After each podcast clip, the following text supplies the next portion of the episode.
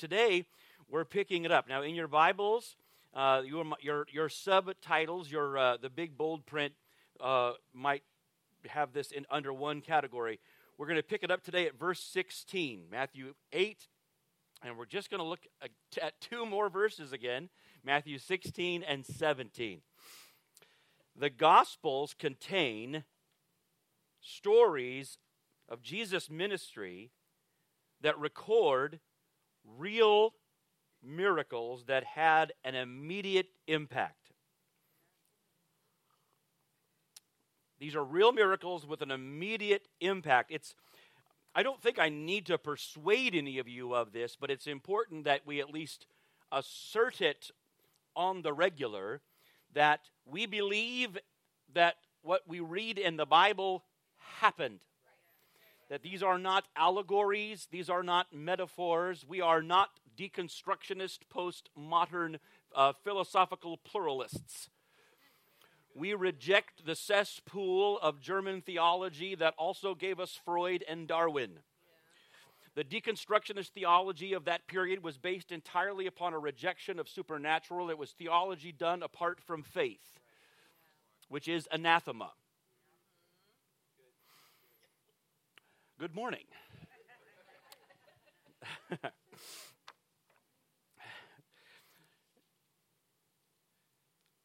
These miracles happened and they had real impact, but the good news is that their impact didn't stop in the first century. That they continue to resonate with power and they continue to have meaning to every reader. They continue to speak to us. They speak to us in raw form in the power that is present there continues to speak to us as power that is present now. And and yet the miracles themselves have taken on a voice and they continue to inform us about who Christ is. And they in, they inform us they invite our faith and they also teach us as followers of Jesus not only to believe in him but to be like him all right i can tell where the rock is today they inform they, they, they teach us not only to believe in him, but to be like him. Verses 16 and 17, picking right up from where we left off last week. When evening came, many who were demon possessed were brought to him. And he drove out the spirits with a word and healed all the sick. This was to fulfill what was spoken through the prophet Isaiah. He took up our infirmities and bore our diseases. Jesus bore our burdens. How does this miracle, how does this passage encourage us to believe in and to imitate Jesus, to believe in him and to be more like him? First, we need to believe that Jesus bore our burdens. That's where, that's where we begin. We, believe by, we begin by believing he bore our burdens. Would you say he bore our burdens? We pick it up there at verse 16. Uh, Matthew tells us that it, when evening came, what we need to remember as we have uh, we're following the story now is that it was Sabbath. And prior to this, there had been, that, that there had been some already significant activity, but by the regulation of the Sabbath, certain amounts of, uh, or there, there was only a margin of activity permitted. They could only walk so far, they could only do so much, they could only carry so much up until this point and even as it even jesus earlier driving uh, a demon out of a man in the synagogue that probably was uh, a little bit uh, edgy for them anyway but it was probably too close to, to ministering healing on the sabbath which they said you also couldn't do.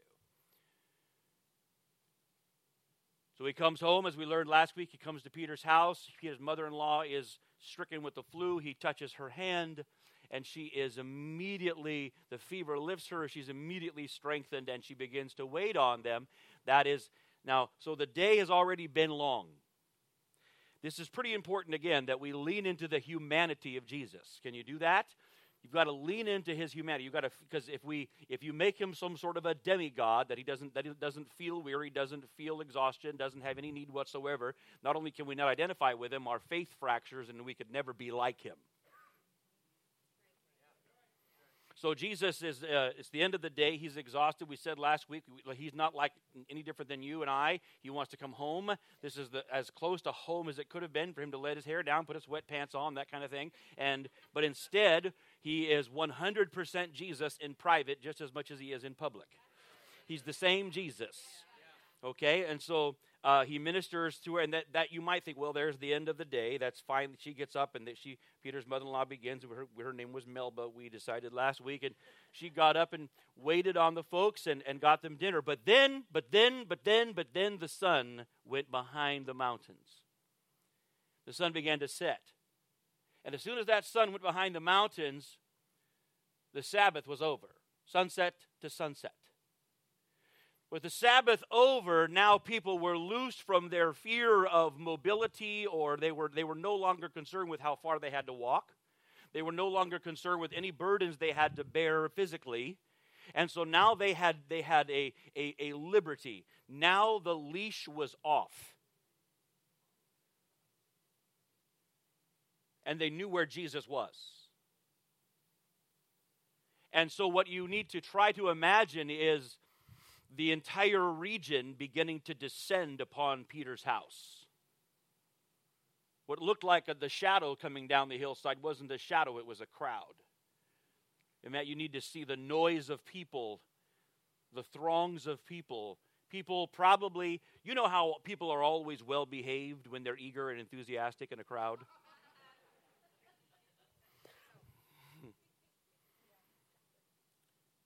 Just lean into that. Now you say, well, Matthew doesn't record that. Well, he, he doesn't need to. We, we, he does tell us this that when evening came, many, many came.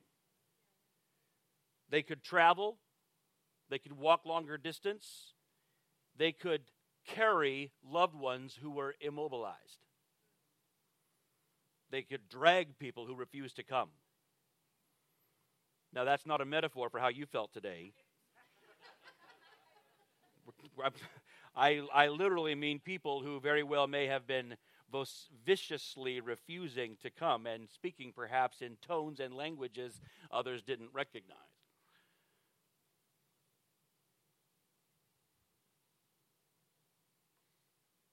They could come and they did.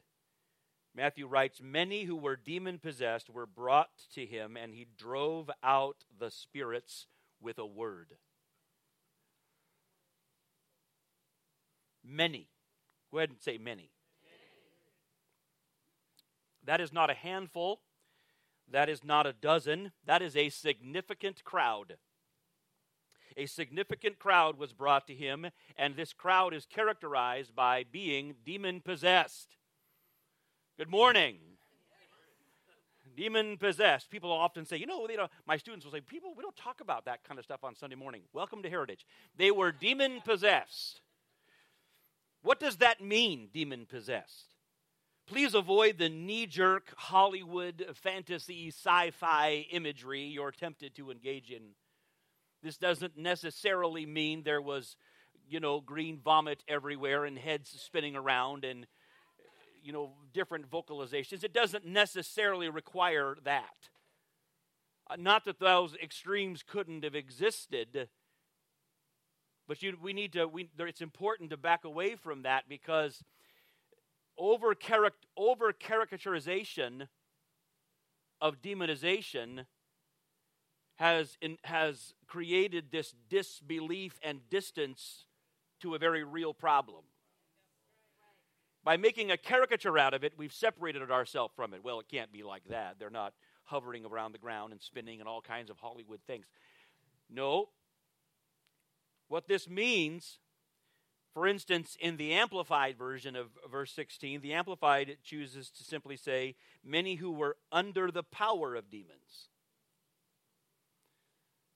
if you compare that to what Luke, how Luke describes the ministry of Jesus when he summarizes it in Acts chapter 10 and verse 38, when he said, You know of Jesus of Nazareth, who God anointed with the Holy Spirit and power, who went about doing good and healing all who were under the power of the devil. Under the power of. They, these were people who were afflicted. These were people who were vexed. These were people who had an infection of an evil or an unclean spirit. They had an infection. They were noticeably oppressed. They were hurting people. They were people who were often, according to what we read in the scriptures and elsewhere, they were people who were often being compelled to engage in harmful or unholy behaviors and habits. They were under a power. How did this happen to them?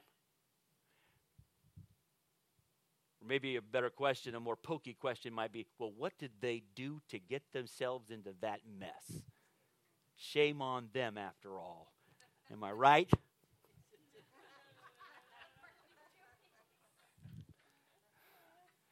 There's a there is a traditional inherent stigmatism with this, this concept of being demonized or under the, the power of a demon. There's a stigmatism.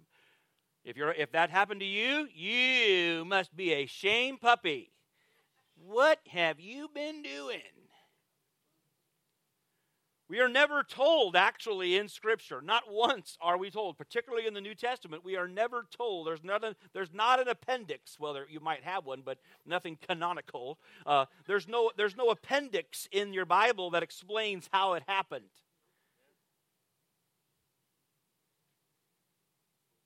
We're never told how it happened.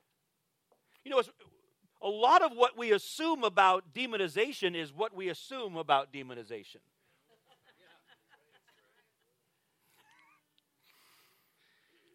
But what we know is that these spirits are described as unclean or evil, interchangeably. We also know some of the effect they have on their victims.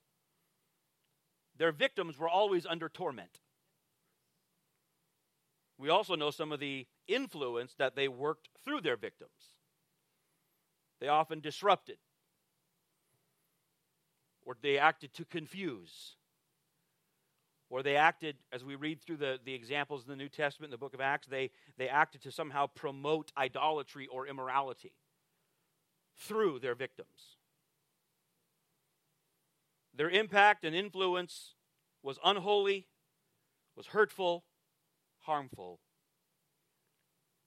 Now, over time, over te- because of testimony, because of the practice of ministry, observation, experience, have suggested to uh, practitioners of the gospel that spirits gain access to people, they gain footholds into people's lives through various ways.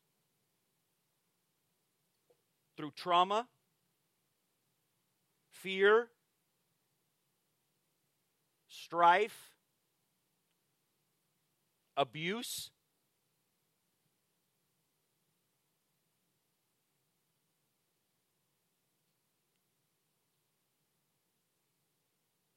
through resentment, unforgiveness, the stewarding of anger, witchcraft, the occult, literal curses, usually from family. Illicit drug use, habitual sin, lying, theft, violence, sexual immorality, that's actually demon worship. That's why it's always practiced in demonic shrines.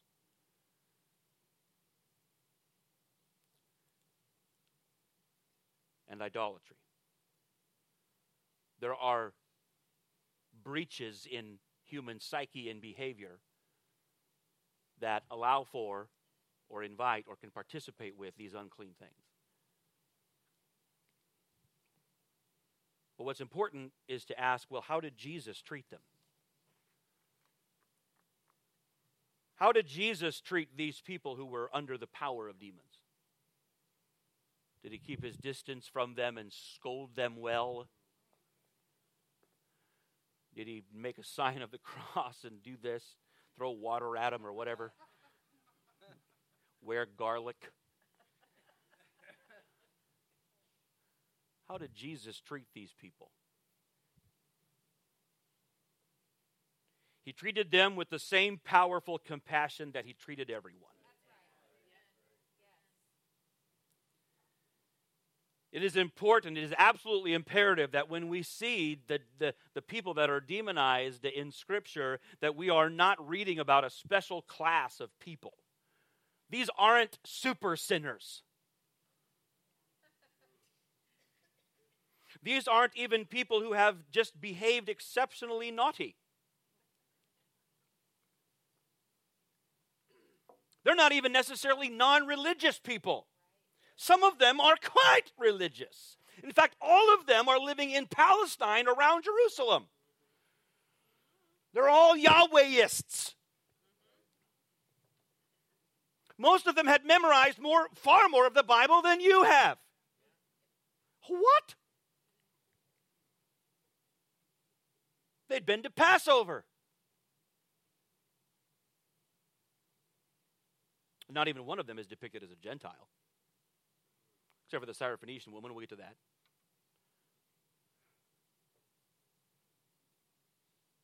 Rather, they are consistently portrayed as people who are under a burden.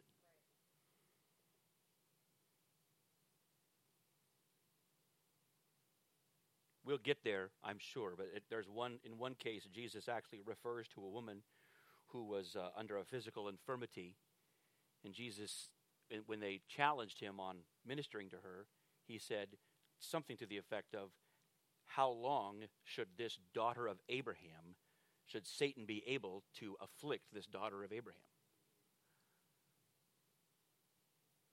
Jesus ministered to the demonized as people who were under a burden. Would you say it out loud? Under a burden. He ministered to them as victims.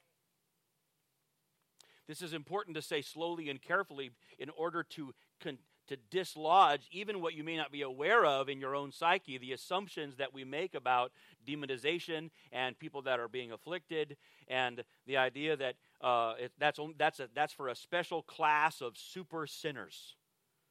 They, have, they, they, they must look a certain way, dress a certain way, act a certain way, and therefore, uh, because we've, again, created such a caricature of them, we, don't, we, we clearly don't see them around us, and even more importantly, it could never be me.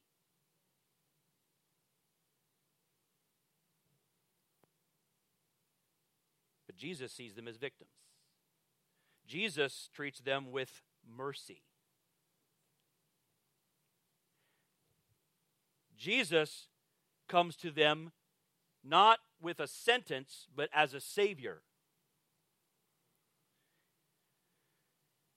Jesus does not inflict or impose upon them. Actually, at any single time in Scripture, does Jesus uh, impose upon them a stigmatism.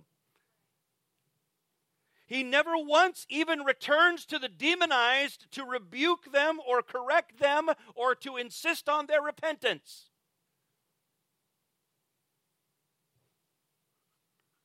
A few sick folk, he did come back and say, by the way, you better stop doing stuff, it's going to get worse. He said that to a couple of sick folk, but it's interesting uh, considering all the stigmatisms that that's attached to demonization. We don't have one record of Jesus coming back and saying, "Well, now you know what you did to get yourself into that. Shame on you. You know, I helped you once, you fooled me once. Shame on me. Whatever they say, whatever." We don't have any record of Jesus condescending, criticizing, correcting, rebuking, stomping, slapping, nothing. He comes to them as their deliverer. This is very telling because it reminds us that everyone needs repentance. He's not saying that no one does or that they don't need repentance. we just see that, ah, repentance is not reserved for a special class of sinner. Repentance and forgiveness is not well. If you've got some, if you've got, if the enemy has moved in and harassed you and oppressed you, you clearly have some need of repentance. Yep, so does everyone. Everyone needs to extend repentance. Everyone needs to repent and extend forgiveness. It is not limited to those who have come under affliction. As a matter of fact, no one can become free, no one can be made whole without repentance and forgiveness. No one. Refusal to repent and to forgive will certainly leave us vulnerable to demonic power. Jesus drove out the spirits with a word. If I've heard it once, I've heard it several times. As soon as I say that, someone will say, What word was it? And they get excited. They want to learn the magic word. Yeah, word, what word was it? Mufasa.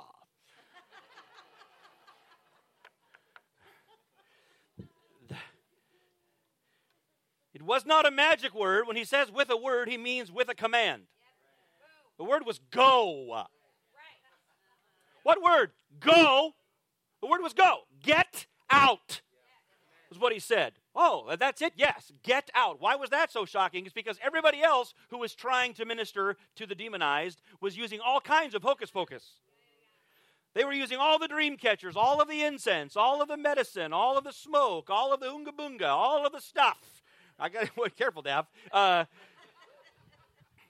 they were engaging in every kind of formula. You may not know this, but it's a, it's a, so if you look a little bit deeper, ever since the days of Solomon, so they, the, the history tells us, Josephus tells us that, uh, that uh, you remember when David, when, when Saul was under the torment of demons and, and David played a little thing on his fiddle and the, the, he, got, he got relief? from that demon. History tells us that Solomon uh, picked up a little bit of picked up a little bit of stuff and, and made a little formula out of it and passed on a tradition of formulaic deliverance generation after generation and that there were people practicing in Jesus day their little they had their their snake oils and their fragrances and their spells.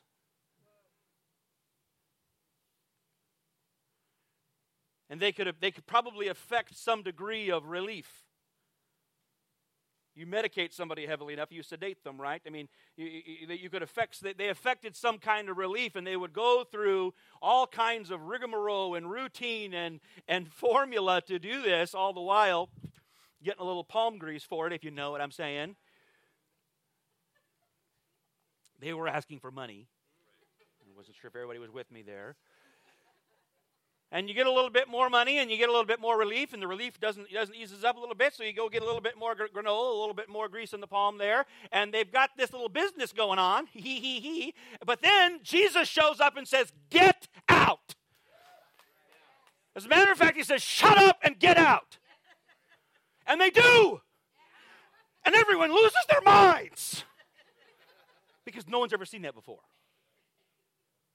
no one's ever seen that before. No one's ever seen such effective deliverance before. And if you're wondering why Jesus of Nazareth became famous, it's this. This is what made him famous. They didn't travel for miles because they said, you know, he tells a great story about soil. You got to You got to hear this thing about seeds. I mean, there's seeds, there's soil, there's weeds. It's amazing. There's plot, plot twist.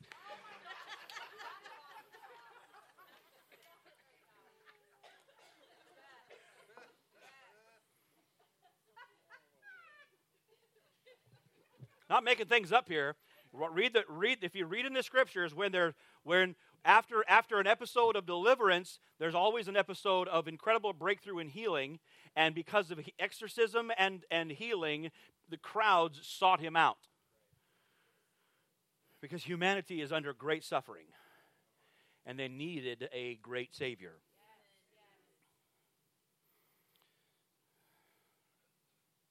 I knew I should have minimize my notes today, so I apologize for my enthusiasm. By a command, this is about the authority of Jesus, this is about the dominion of the Spirit. It is important that you read in the text that pride of place in this story is given. There's an emphasis on the number of people who were afflicted, who were demonically oppressed, and that Jesus delivered every single one of them. This remains a real need. Jesus is a deliverer. Well, I was looking for, I, I was happy for three of you, but Jesus is a deliverer. The goal remains nothing about fantasy or adventure, but the goal remains to set people free. And to this day, there must remain no shame and no stigmatism. If people are suffering under demonic torment, it doesn't make them a devil worshiper, a drug dealer, or even a particularly energetic sinner. It makes you someone who is under a burden. And there is deliverance. Then, almost as a postscript, then Jesus says, and healed all the sick. Many who were demon possessed came to him, and Jesus drove out the spirits with a word and healed all the sick.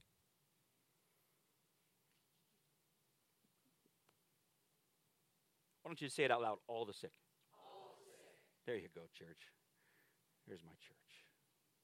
Never, never do we read that Jesus healed some. You will search in vain for some. You will search in vain for, it, and Jesus gave it his best shot. Our frame of reference in the scripture is all.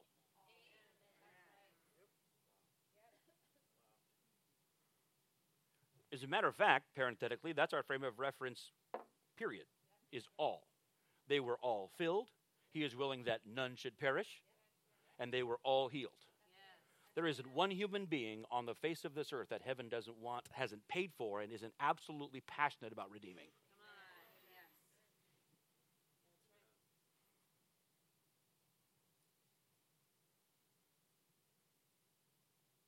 This is the standard of our hope, the template. The frame of reference for our hope is all. Do not compromise. Do not give ground. Do not surrender the beachhead.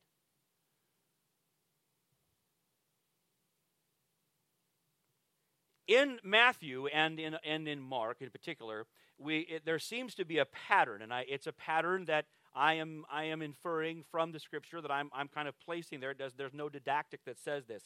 But I would I, I seem to recognize this that the driving that driving out demons and healing the sick are not unrelated. That when we see Jesus driving out demons, there usually follows that some level of great breakthrough. And in this passage, he drives out the demons and then heals all the sick. There's a massive breakthrough in healing because the demonic activity has been broken. One seems to follow the other, or by, or at least they're they're very very well connected. Now, no, no, no, we are not saying because I'm going to get people. Someone will run up here and ask a question. Dab, dab, dab. Are you saying no? I am. We are not saying that all physical ailment is spiritually caused. it is possible for you just to have stubbed your toe. but unless we are willing and bold enough to confront spiritual causes and powers and oppressors, we will not see the level of breakthrough that Jesus did. Healing and deliverance are both necessary and needful parts of Christ's burden bearing, saving work. Matthew 17 tells us so.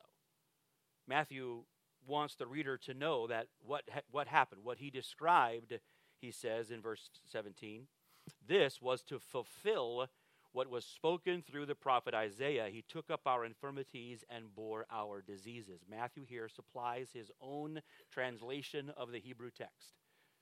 It's, a more, it's more accurate than the Septuagint. It's more, it's, it is, the, the, the Hebrew language is, emphasizes physical infirmity.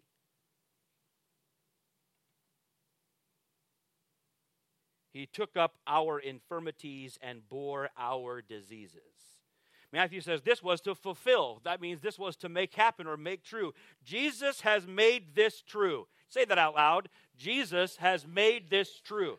That's what he means. What did he make true? He took up. We've taught a little bit, I've taught a little bit about the word lambano. Dr. Salwasser is currently engaging in a pretty girl. But I said, lambano. You remember lambano, right? Remember you would take my pens and say lambano.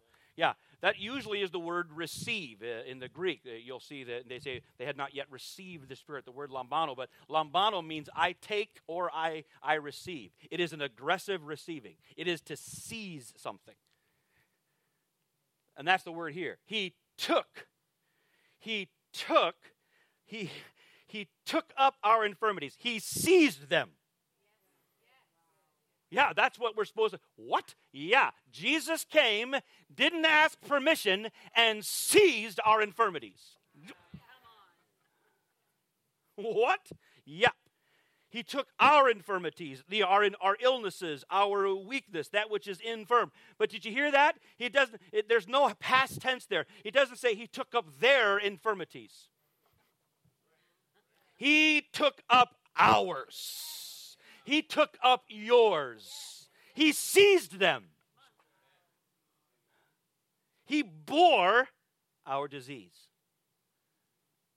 He carried away. That's what the word means. He removed. To bear or to carry away, it connotes this idea. You should imagine someone carrying away something heavy. Too heavy for you, not too heavy for him carrying away something heavy. Sickness is heavy and disease is a burden. And Jesus seized them and carried them away. That's what Matthew is telling us. We must believe this, so still under the main point here. We must believe that Jesus bore our burdens. This is bold. The Bible is making great claims here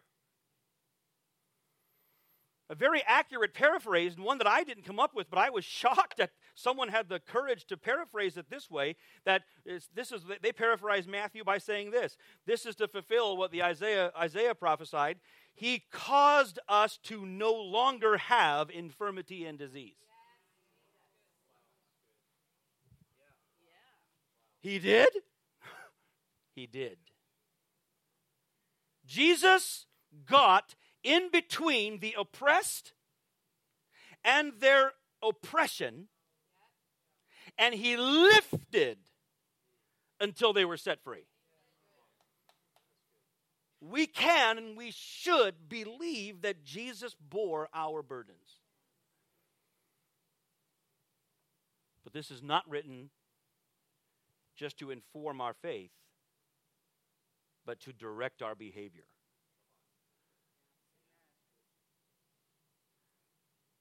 We don't, we follow Jesus, we don't just observe him. Hmm, interesting. We don't just observe him, we imitate him. Jesus do, we do. We should not just believe Jesus bore our burdens, we should be like Jesus to the burdened. Jesus got in between the oppressed and their oppression and lifted and lifted until they were set free. So must we. Amen. Our world is in dire condition oppression, addiction, infirmity, torment, violence, curses, evil pain, burdens. We, the church of Jesus Christ, must take up the mantle and mission of his name. We must get in between oppression and the oppressed and lift until they are set free.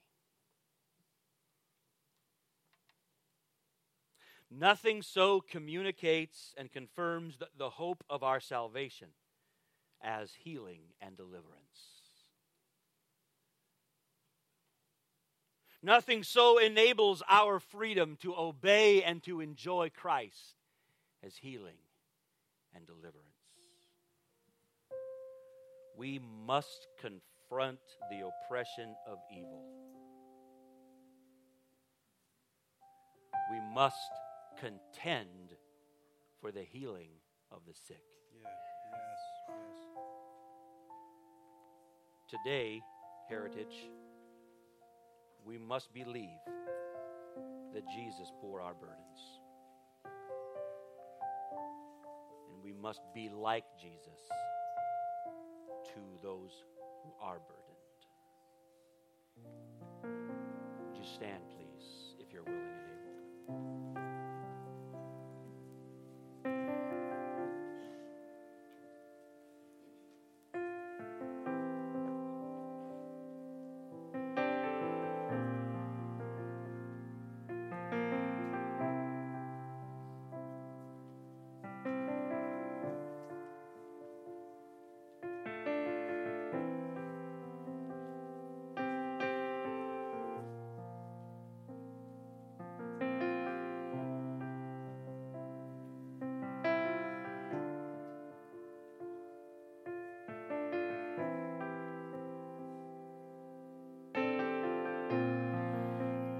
without any second guessing, without any stigmatisms, without any navel gazing, just in honesty and humility, have you come burdened this morning? Have you come burdened? Burdened, burdened in your physical body, or sensing perhaps acutely aware even of even a spiritual burden.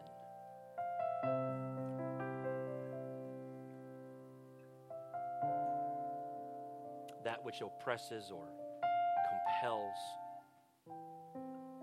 Have you come burdened this morning? We believe Jesus is a burden bearer.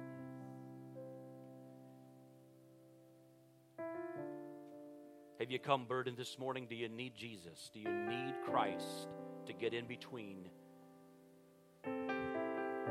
you and that which oppresses you today and lift? Have you come burdened? Would you, right now, would you lift your hand where you are and just say, Yeah, I have. I've come burdened. I've come. I, I, I, I've, I've come burdened this morning. Go ahead, lift, the, lift your hand. Go ahead, just lift it. Just lift it up high. I've come burdened this morning. I need help. I need healing. I need help this morning. I've come burdened. If you're able to, would you join me here at the front? Just and if, even if you're in the middle of a row, it might help somebody else feel more comfortable if they see you kind of nudge. But if you're able to, would you would you join me here? Come right now and just say, "Excuse me, I, I need to need prayer." It'll encourage someone else to join you.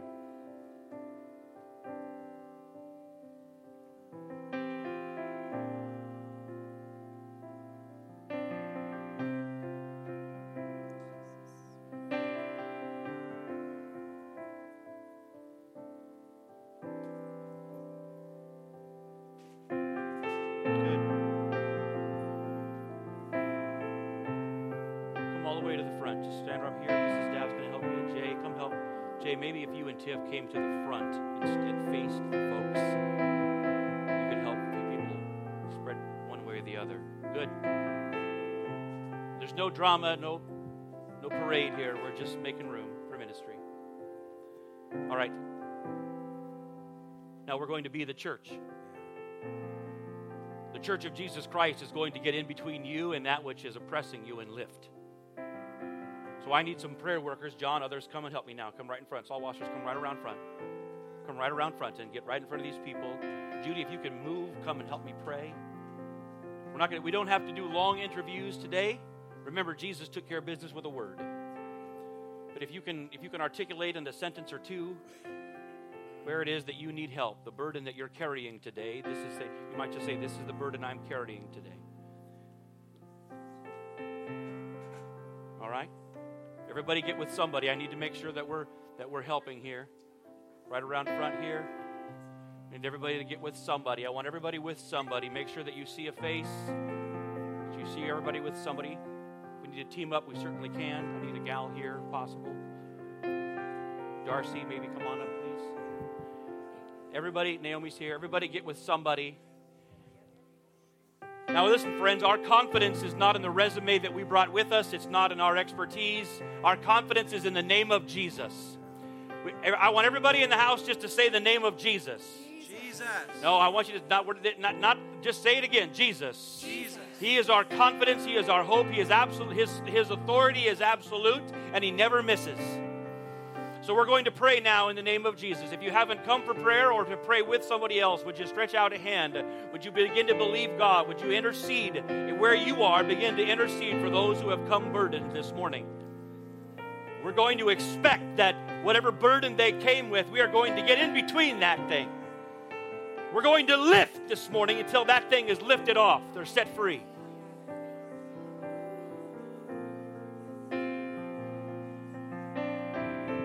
Team Brown, serenade the Spirit of the Lord.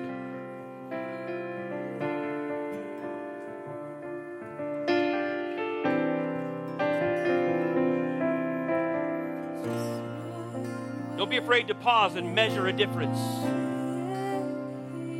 There's pain that lifts, any sense of change. Expect the Holy Spirit right now. Expect the Holy Spirit. This is what He does.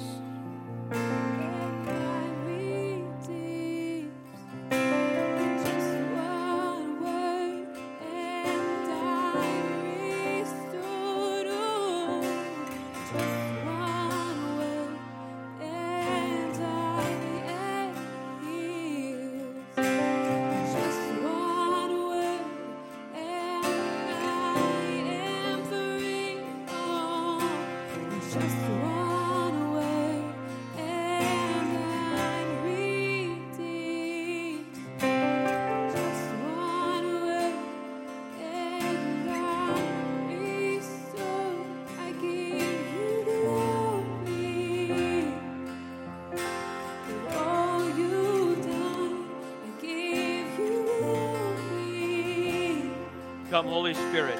Come, Holy Spirit, and apply now in this moment all that Christ has accomplished. I thank you for the power of the Holy Spirit. The power of the Holy Spirit ministering through the church of Jesus to do good, to heal those who are under the power, who are under torment, under burdens. Come, Holy Spirit, in power. I thank you for ministering to bodies, physical bodies, joints and tendons and tissues, and joints and marrow.